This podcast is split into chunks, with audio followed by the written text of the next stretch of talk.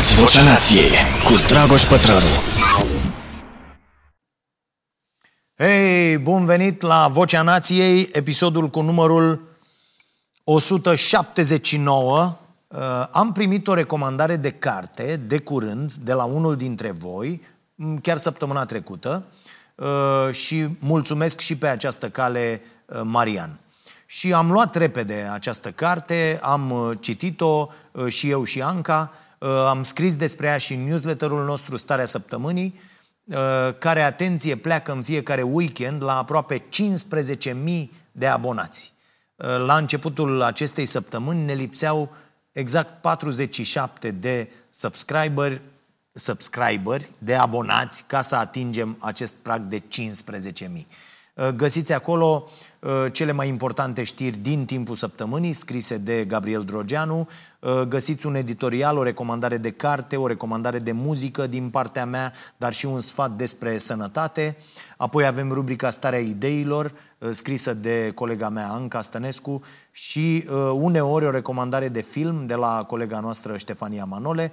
Acum că am făcut și prezentarea de 10 ani, puteți să și asociați câte un chip cuvintelor pe care le vedeți acolo.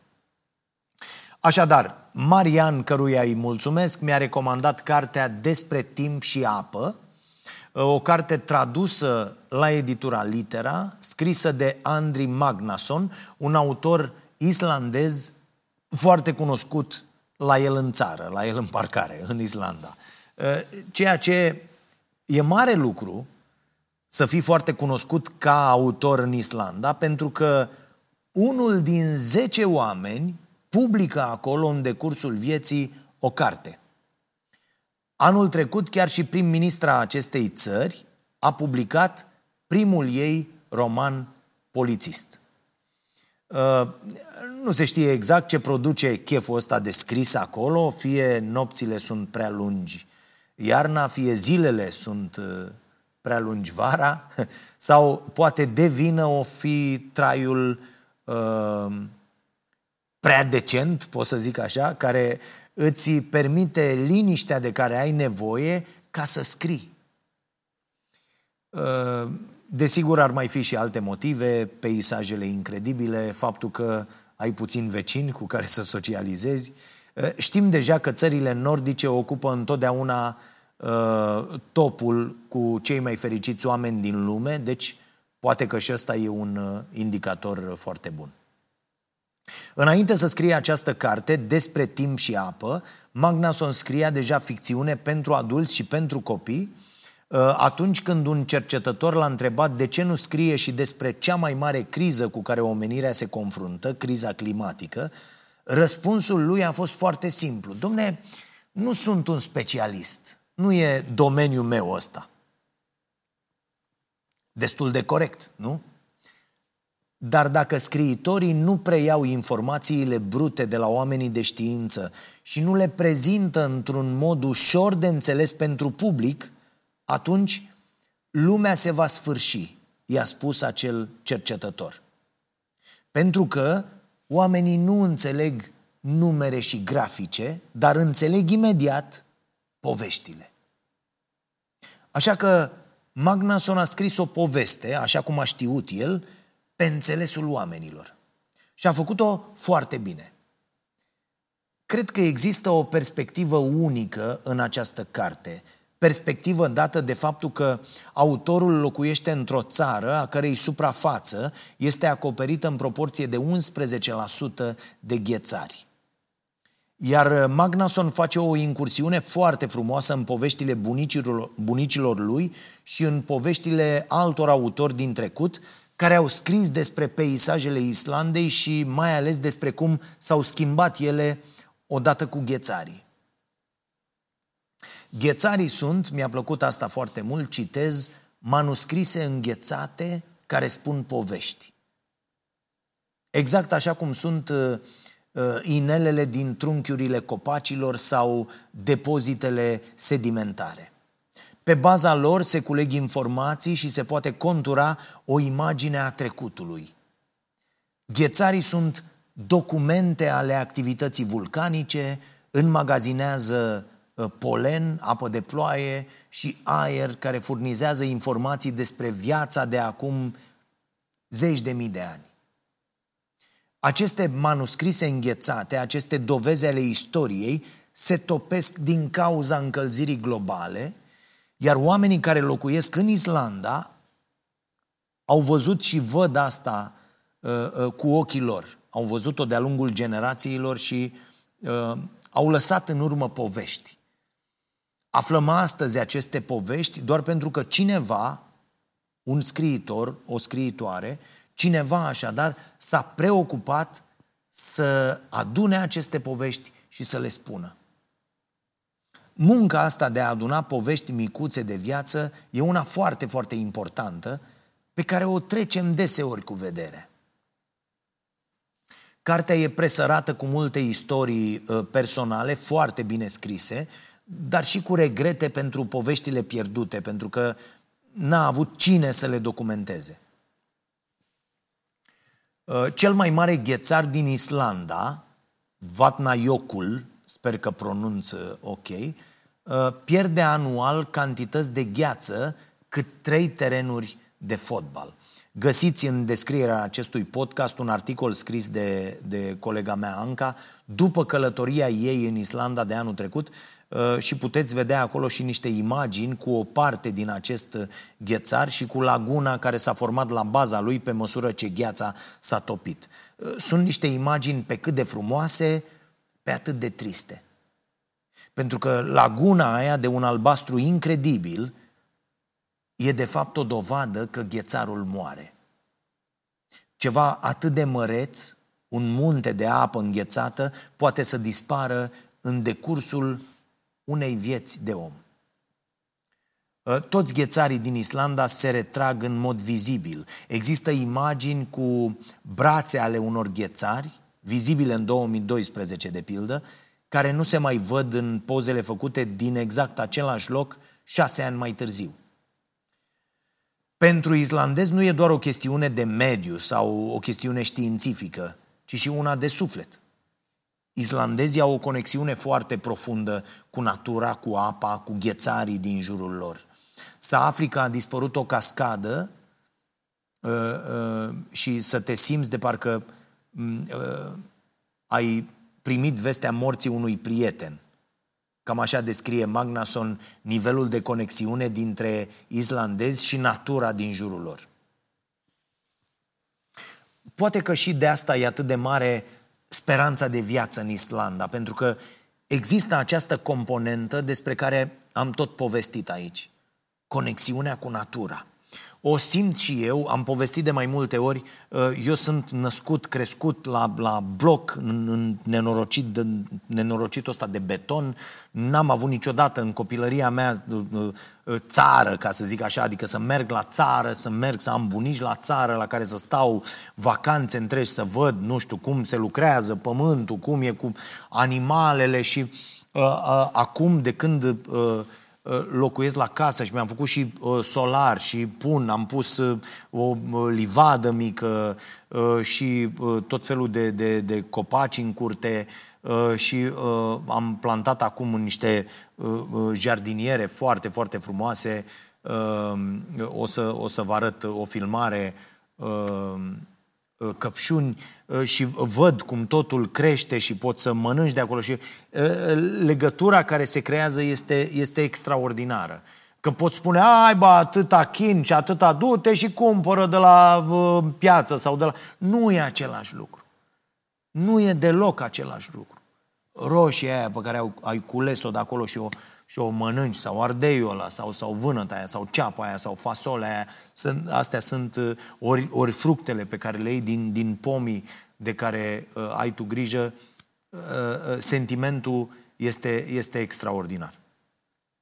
Magnason vorbește printre altele despre un loc anume din Islanda, o regiune unică și aproape inaccesibilă. Și uh, uh, n-are rost să încerc să pronunț numele acestui loc, îl, îl găsiți voi în, în carte și o să vedeți că multe uh, dintre aceste nume sunt imposibile pentru noi. Ei, e vorba de o insulă de 50 de kilometri pătrați, acoperită cu vegetație, o insulă care se ridică la 600 de metri deasupra nivelului mării, delimitată așa de un triunghi format dintr-un ghețar pe o latură și de râuri uh, glaciare pe celelalte două laturi. Ei, imaginați-vă un loc de ăsta idilic așa, uh, în paranteză fie spus, Islanda este pe lista uh, noastră, pe lista mea și a Monicăi de vacanță, poate chiar în această vară, dacă nu vin peste noi, Doamne ferește, alte nenorociri, deși la ce muncă tocmai ne-am înhămat cu uh, ce vrem să facem, cu teatru la ploiești, cu toate nebuniile astea, să facem teatrul nației, e, e destul de greu de crezut că vom avea timp pentru o vacanță uh, prea mare. Nu mai zic de turneul prin țară pe care vrem să-l facem cu uh, food truck-ul nostru proaspăt uh, achiziționat. Uh, ok, dar sperăm, sperăm. Revin. Uh, după ce te face să te îndrăgostești de această imagine, Magnason îți spune cum ea a fost uh, distrusă în 2002 de această mașinărie a consumerismului mondial. Acel loc de vis s-a scufundat sub un lac de acumulare. Uh, ce a făcut omul pentru ca asta să se întâmple? Uh, a vrut să producă electricitate pentru uzina de prelucrare a aluminiului, aluminiu care urma să fie folosit cel mai probabil pentru doze de băuturi răcoritoare. Insula asta, spune autorul, e doar una dintre miile de comori pe care generația actuală de pământeni le aruncă literalmente la gunoi în fiecare an. Și a, aici e marea mea speranță în legătură cu noua generație. Vreau ca acești copii, acești tineri să vină din urmă și să spună, bă, stop, nu mai facem treaba asta. Pur și simplu. Um, și autorul remarcă o chestiune care mie mi s-a părut interesantă și importantă. Zice așa, um, că toți scriitorii care au vizitat uh, uh, zona asta uh, înaintea lui au putut să o descrie în termeni aproape religioși, cu referiri la suflet și la ideea de Dumnezeu. Însă dacă în vremurile noastre ei ar fi descris locurile pe care uh, uh, le vedeau în, în felul ăsta, sau, sau dacă el ar descrie acum aceste locuri în acest fel, ar fi considerat un, uh, citez, arhetip al aiurelilor moderne sau un hipster urban. Așa că, deși s-a lăsat copleșit de sentimentul de melancolie în fața distrugerilor necontrolate, care șterg de pe suprafața pământului astfel de zone fără egal, spune că a ales să descrie ceea ce vedea în cuvinte controlate, temperate, da, autocenzură, cuvinte pe care le Uh, uh, considera atrăgătoare pentru cititori. Atenție, foarte important. Deci a folosit limbajul dominant al uh, liberalismului, inovației, marketingului. Așa că a subliniat importanța zonei pentru imaginea Islandei, pentru potențialul turistic, pentru posibilul profit financiar. A explicat cum poate fi folosit peisajul pentru filme de lung metraj sau pentru reclame. N-a apărut uh, uh, dreptul naturii de a exista, n-a explicat valoarea folosindu-se de emoții, de sentimente. În schimb, textele scriitorilor islandezi dinaintea lui, spune Magnason, nu sunt limitate de acest limbaj economic al vremurilor noastre. Pentru scriitorii din trecut, natura nu reprezenta o resursă ce trebuie exploatată. Ei nu erau nevoiți să vorbească despre turism, locuri de muncă, exporturi, fabrici de aluminiu. În schimb, puteau să scrie exact ce simțeau văzând acele locuri. Uh, celebra piramida a lui Maslow uh, ne învață că abia după ce avem nevoile de bază uh, satisfăcute, putem să devenim receptivi la frumusețile naturii. Totuși, Avem acum mai multă mâncare decât avem loc să depozităm. Dar generația actuală de scriitori, spune același Magnason, nu poate vorbi despre natură așa cum vorbeau generațiile anterioare. În schimb, sufocă natura în termeni economici.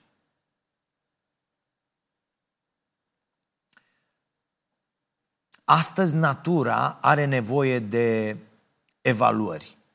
Oamenii o privesc, o folosesc, construiesc hoteluri, restaurante. Natura trebuie să fie folosită. Nimic nu poate fi lăsat să existe în lumea de azi dacă nu are un scop bine definit, măsurat, nu? Totul trebuie cumva cuantificat. Iar asta este o discuție foarte interesantă. Ar trebui să atribuim o valoare economică naturii? Cu alte cuvinte, ar trebui să o includem în modelele noastre actuale? Așa cum stau lucrurile acum, natura nu este luată în considerare în mod real în niciun calcul economic, nu? Am mai povestit despre asta în discuțiile noastre despre produsul intern brut, această mare nenorocire pentru oameni. Creșterea economică e un deziderat care nu ține cont de drum, de proces, ci doar de destinație. Cu alte cuvinte, nu contează ce se întâmplă cu natura, cât timp acțiunile noastre generează bani, nu? Economiștii secolului trecut, cei care au pus bazele economiei, așa cum încă, din păcate, o înțelegem astăzi, au văzut și au împărțit lumea în termen de resurse materiale, pe de o parte, și capacitatea oamenilor de a le transforma în bunuri și servicii, pe de altă parte. Din viziunea acestor oameni, pentru că alea erau vremurile, atâta cunoaștere aveam atunci, din viziunea lor, deci, a lipsit structura pe care aceste două componente se bazează ca să existe. Natura. A mai lipsit din viziunea lor și toată munca de îngrijire despre care poate că o să vorbim într-un episod separat, pentru că e cea de-a doua componentă esențială a existenței economiei. Sigur că în perioada în care mari economiști își scriau teoriile, pe planeta asta nu existau 8 miliarde de oameni, da? cât suntem azi. Astăzi consumăm mai multe resurse decât economiștii secolelor trecute și-ar fi putut imagina vreodată. De-aia ține cumva de prostie să mai vrei să așezi astăzi lumea după principiile enunțate acum 100 de ani de tot felul de economiști care au primit premiul Nobel pentru idei și principii economice despre care astăzi știm că aproape au distrus planeta. Așa că, iată, ne confruntăm în prezent cu o criză ecologică globală cauzată de faptul că ne-am dat seama destul de târziu, și unii nu vor să accepte încă, că depindem în mod fundamental de un element ignorat în modelele economice timp de sute de ani, natura. Iar ideile prin care vrem să o introducem acum în modelele economice rămân deocamdată controversate. Apropo de modele economice, înainte să vă spun care sunt aceste uh, uh, propuneri de a lua în considerare natura, o să vă povestesc despre prietenii noștri de la Server Config care susțin acest podcast. Uh, pentru că modelul lor are în vedere o economie circulară în care natura începe să conteze. O economie în care nu mai aruncăm, ci reparăm și refolosim. Uh, produsele lor electronice refurbished, pe care le găsiți pe site-ul serverliniuțăconfig.ro, au performanțele unor produse noi, dar cu un preț mult mai avantajos. Mare lucru, mai ales dacă uh, nu dispuneți de, de capital sau începeți acum un, un business. uh, primiți consultanță pentru alegerea produsului potrivit și aveți garanție exact cum ați avea dacă ați cumpăra un produs nou. În plus, uh, cele mai multe probleme care țin de garanție se rezolvă în 24 de ore, Uh, asta e ceva care mie mi se pare foarte important. La fel de important e faptul că expedierea se face în aceeași zi pentru aproape toată gama de produse listate pe site, inclusiv pentru configurațiile personalizate. Asta e de mare ajutor dacă depinzi în munca ta de un laptop care tocmai s-a stricat și ai nevoie să-l înlocuiești foarte urgent. Așa că recomand Server Config, intrați pe site-ul lor pe care îl lăsăm și în descrierea acestui video, serverliniuțăconfig.ro Revenind la natură, una dintre ideile prin care specialiștii vor să o includă în modelele economice este simplă. Atribuirea unui preț. Argumentul este următorul. Dacă nu stabilim un preț naturii, vom continua să o tratăm ca și cum valoarea ei ar fi zero.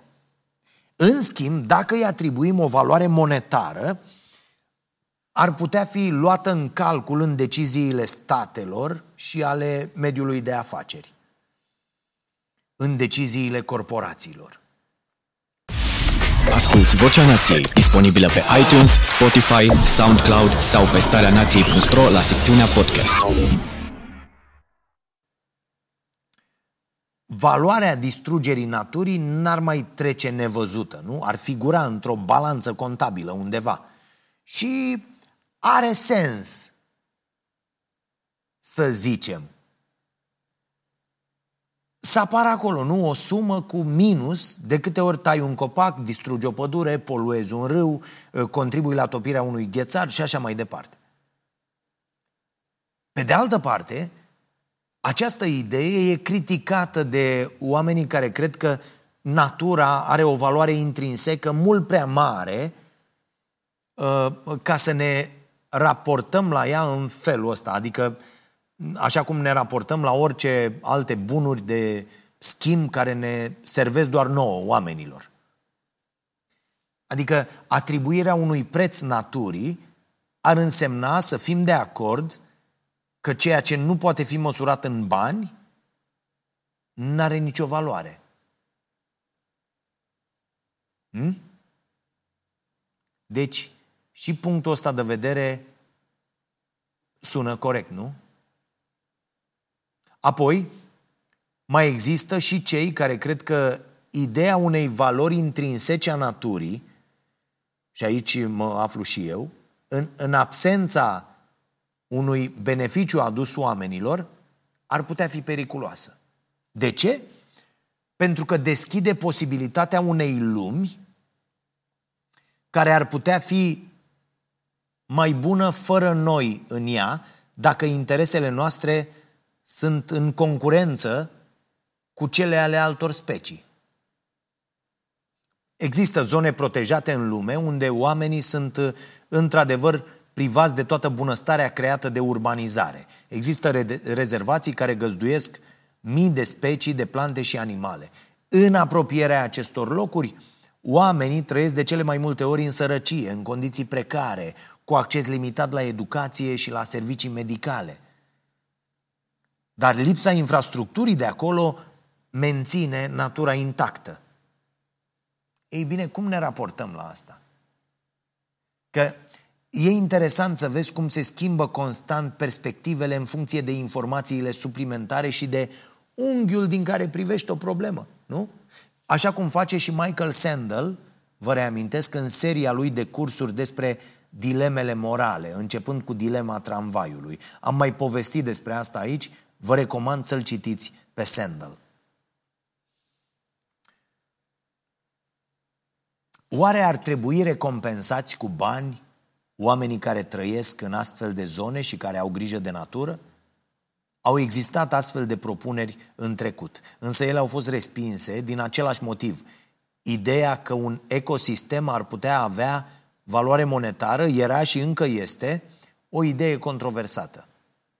Și să știți că există argumente bune de fiecare parte a discuției. Problema este însă că banii schimbă uneori natura lucrurilor despre care discutăm. Atribuirea de motivații financiare unor acțiuni poate avea consecințe neprevăzute. Și exemplu, nu? Sigur ați mai găsit în cărți sau în articole, și am vorbit și noi despre asta aici la Vocea Nației, cred că sunt vreo trei ani, despre acel exemplu al uh, creșei din Israel, uh, care a introdus o amendă pentru părinții care întârziau să-și ia copiii acasă. E un exemplu care arată foarte bine ce se întâmplă când o obligație morală e dublată și de una financiară. Ideea e simplă. Înainte ca amenda să fie introdusă, educatorii și părinții aveau un fel de contract social nescris. Părinții aveau responsabilitatea, obligația morală să ajungă la timp și să-și ia copiii acasă. Să poată și oamenii ăia să plece. Dacă întârziau, ă, această responsabilitate i-ar fi făcut să simtă o oarecare vină. Eu mi-aduc aminte când uitam că am copilul la grădiniță. Și apăream. Până la, era până la șase, am avut în, într-o perioadă, uh, l-am avut pe, pe filme și am avut și pe filme la grădiniță cu program prelungit și apăream până la șase, douăzeci, șase jumate, ca o floare. Și a, așa vină simțeam. Iar sentimentul ăsta de vină uh, uh, te face să încerci să ajungi la timp data viitoare. Adică, bă, măcar două, trei săptămâni, nu mai întârzi. Îmi pun ceasul, văd ce fac. Ei bine, odată ce amenda pentru întârziere a fost introdusă, normele astea sociale au fost înlocuite cu ceva asemănător normelor de piață. Atunci când plătești pentru încălcarea unei obligații morale, se schimbă un pic dinamica lucrurilor. În acest caz, ce s-a întâmplat? Părinții au simțit imediat că plătesc pentru ceea ce devenea acum posibilitatea de a întârzia. Normele de piață instituite prin apariția banilor transformau, iată, punctualitatea într-o alegere. În mintea părinților, imediat, întârzierea putea fi cumpărată cu bani. Așadar, banii acționau ca un burete care ștergea sentimentul de vină. Și în loc să fie atins scopul, părinții să vină la timp să-și ia copiii acasă, problema, iată, a devenit și mai mare. Foarte multe lecții se pot învăța de aici, când vine vorba de, de politici publice. Motivațiile sunt foarte, foarte importante într-o societate. Iar cei care gândesc politicile publice ar trebui să aibă întotdeauna asta în vedere. Ce motivații apar dacă lărgesc șoseaua asta? Ce motivații creez dacă o să construiesc și mai multe locuri de parcare? Uite, exemplul Turciei. Ce motivație a creat guvernul când în schimbul unei sume de bani a trecut cu vederea felul în care au fost construite imobilele de locuințe? Ați văzut imaginile din Turcia sfâșietoare, cu blocuri la care ai văzut după ce ele au căzut că practic n-aveau fundație. Erau ținute de greutatea lor. Da? De faptul că stăteau pe un plan drept. La fel, unele studii arată că există deja proprietari de terenuri care protejează natura din simplu motiv că așa simt ei. Că este absolut normal să facă asta. Și uh, v-am spus, privesc cu totul altfel orice uh, uh, copac de pe marginea drumului de când am început să plantez, am început să, să cresc, am început să am grijă de copaci, de pom fructiferi, de, de, de plante, de, de legume. Însă atunci când e introdus stimulentul financiar pentru aceeași activitate de protecție a naturii, motivația personală scade. Și nu zice nimeni că e ușor să iei o decizie cu privire la, la toate lucrurile astea. E foarte greu. Comportamentul oamenilor e complicat și deseori imprevizibil. Însă avem niște instrumente pe care le-am putea folosi, dar pe care continuăm să le ignorăm. Deci, cât ar trebui să coste un ghețar în Islanda? Cum calculezi așa ceva? Ce iei în considerare? Apoi, mai departe, în ce termeni ar trebui să discutăm despre viitorul oceanelor și al ecosistemelor? În termeni economici? În termeni emoționali? Ar trebui să fim raționali și calculați sau sentimentali? Și se întreabă și Magnason uh, lucrurile astea în carte, cum să exprimăm îngrijorarea. Foarte interesant. Pentru că, iată, oamenii nu mai reacționează, nu mai mișcă acum nici măcar la povești. Deci cum facem? Împrumutăm termeni din sfera științifică sau din sfera emoțională? Din sfera religiilor sau a statisticilor? Hmm, foarte complicat, nu? Pare că variantele folosite deocamdată nu mai dau rezultate. Dacă au dat vreodată. Nu reușim să ne conectăm la ceea ce presupun cu adevărat schimbările astea climatice. Și totul, ați văzut, se întâmplă cu o viteză uriașă, uriașă. Eu văd asta de când am uh, uh, acceptat și mi-am impus, de fapt, să, să opresc tot ce înseamnă uh, uh, flux de știri, expunere la, la știri și la uh, uh, rețele sociale în weekend. Și simt o diferență uriașă uh, de cum trece timpul, de, de luni până joi și de joi până duminică. Incredibil. Există rapoarte care arată că până în 2050 creșterea nivelului mării în Statele Unite va ajunge la același nivel cu creșterea acumulată din ultimii 100 de ani. Cu alte cuvinte, ceea ce în trecut se întâmpla în decurs de un secol, acum se întâmplă în decurs de câteva zeci de ani. Și se mai întâmplă aici un, un efect interesant. Uh, uh, schimbările astea climatice, efectele schimbărilor climatice, nu sunt distribuite în mod egal și nici nu arată la fel pentru toată lumea. Apa provenită din ghețarii care se topesc în Islanda nu crește nivelul mării acolo, în Islanda, ci, iată, în celălalt capăt al globului.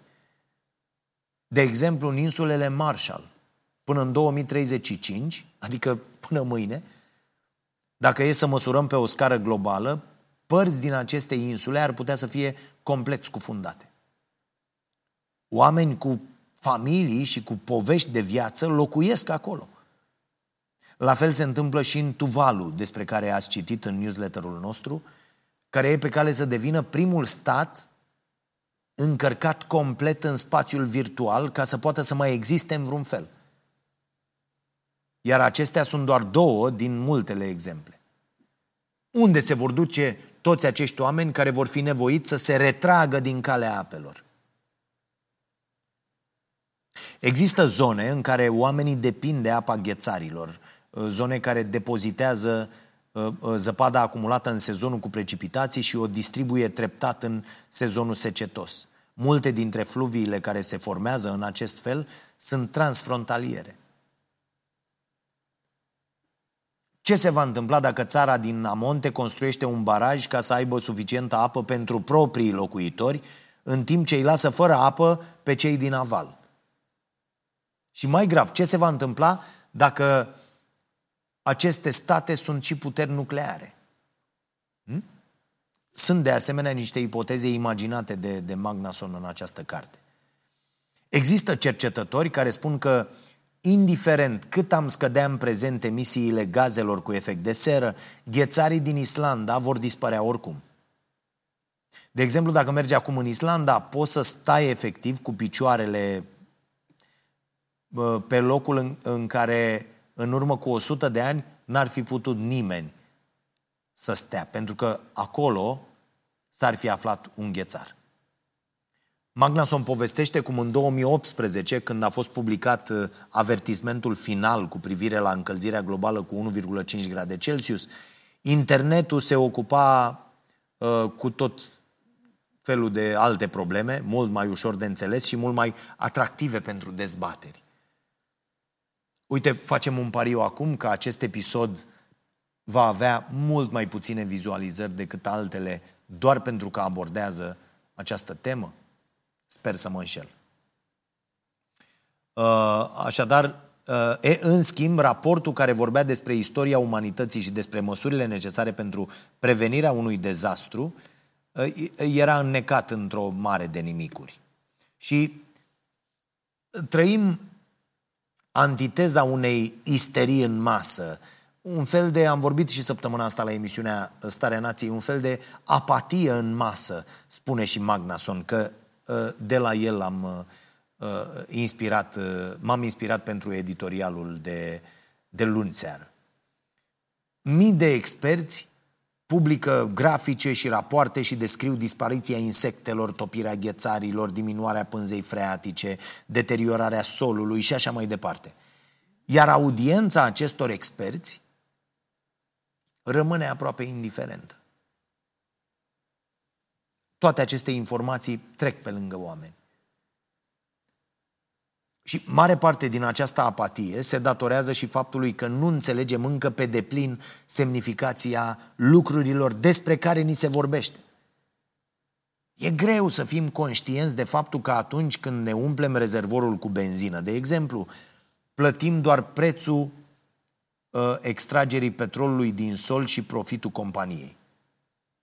Dar nu plătim și prețul eliberării dioxidului de carbon în atmosferă, prețul topirii ghețarilor, al inundării zonelor de coastă în care locuiesc oameni. Suntem limitați de propriile realități, suntem prizonierii discursului prevalent dintr-o anumită perioadă, care nu mai are nicio legătură cu realitatea de acum. Și e foarte greu să, să ieșim din aceste limite, din cadrele conceptuale existente într-o anumită epocă. De exemplu, ideea de creștere economică e doar atât. Un cadru conceptual specific acestei epoci în care trăim. Această idee absolut tembelă ar putea fi depășită, pentru că există doar în imaginația noastră. E foarte greu însă să, o, să facem treaba asta la viteza la care unii dintre noi ne-am dori. Tranzițiile se fac în termen de, de sute de ani. Uitați-vă cât de frustrați suntem noi românii după 33 de ani. Că nu se întâmplă mai repede mai multe lucruri bune pentru noi. Dar e un proces care durează și o să dureze mai mult. Pentru că nu schimbăm nici educația, nici alte lucruri. Și atunci ai nevoie de, de acești ani care, la scară globală, nu înseamnă nimic. Însă, la scara noastră mică, înseamnă mai mult de o viață de om. În care am adunat frustrare pentru că lucrurile din jurul nostru nu se schimbă cu viteza cu care noi am vrea să le vedem schimbate. Și de aici această supărare care duce, din păcate, de foarte multe ori la lehamite, la acea apatie. Lasă-mă că oricum nu se întâmplă nimic. Ba da, se întâmplă. Poate nu pentru tine, poate nu pentru noi. Dar se întâmplă pentru copiii noștri. De-aia e nepermis să abandonăm lupta. Sau să stăm să ne uităm. Și mai e o problemă. Încă nu știm cum e mai bine. Să ni se spună fără ocolișuri în ce situație critică ne aflăm? Sau să ni se spună că, bă, lucrurile sunt totuși ok, mai există șanse, da, vorbesc unii, dar hm? există și această dezbatere. Pe de o parte, cercetători care cred că oamenii rămân paralizați în fața unor informații copleșitoare, așa că mulți climatologi încearcă să minimizeze gravitatea situației, în speranța că dacă oferă ceva optimism, oamenii vor mai avea motivația să facă schimbări sau să ceară schimbări.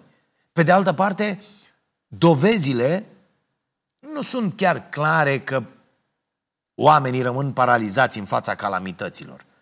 Magnason spune în această carte că cea mai mare parte a progresului omenirii e de fapt o consecință a necesității de a face față unei amenințări sau unui obstacol insurmontabil. Foame, frig, amenințarea animalelor sălbatice. Unele dintre cele mai mari realizări tehnologice ale secolului 20 au apărut în urma celor două războaie mondiale. Țările lumii s-au temut de un atac uh, uh, atât de mult încât au făcut progrese în domeniul aviației, al comunicațiilor, al medicinei. Din păcate s-au făcut progrese și în sfera uh, uh, exterminării și distrugerii în masă. Poate că războaiele nu sunt cel mai bun exemplu. Dar, uite, călătoria primilor oameni pe lună ar putea fi. Și am vorbit despre asta când am uh, uh, discutat despre cartea Mission Economy. Excelent scrisă de Mariana Mazzucato.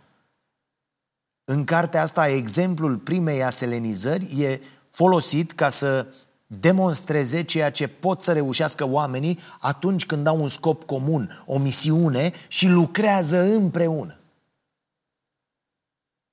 Pentru o perspectivă foarte bună asupra nivelului și impactului misiunii în care ar trebui să ne implicăm cu toții, vă las cu două lucruri la final.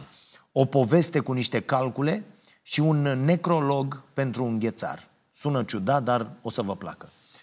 La începutul cărții, Magnason descrie un moment în care se afla în bucătărie cu bunica lui, în vârstă de 94 de ani, ani și cu fica lui, în vârstă de 10 ani.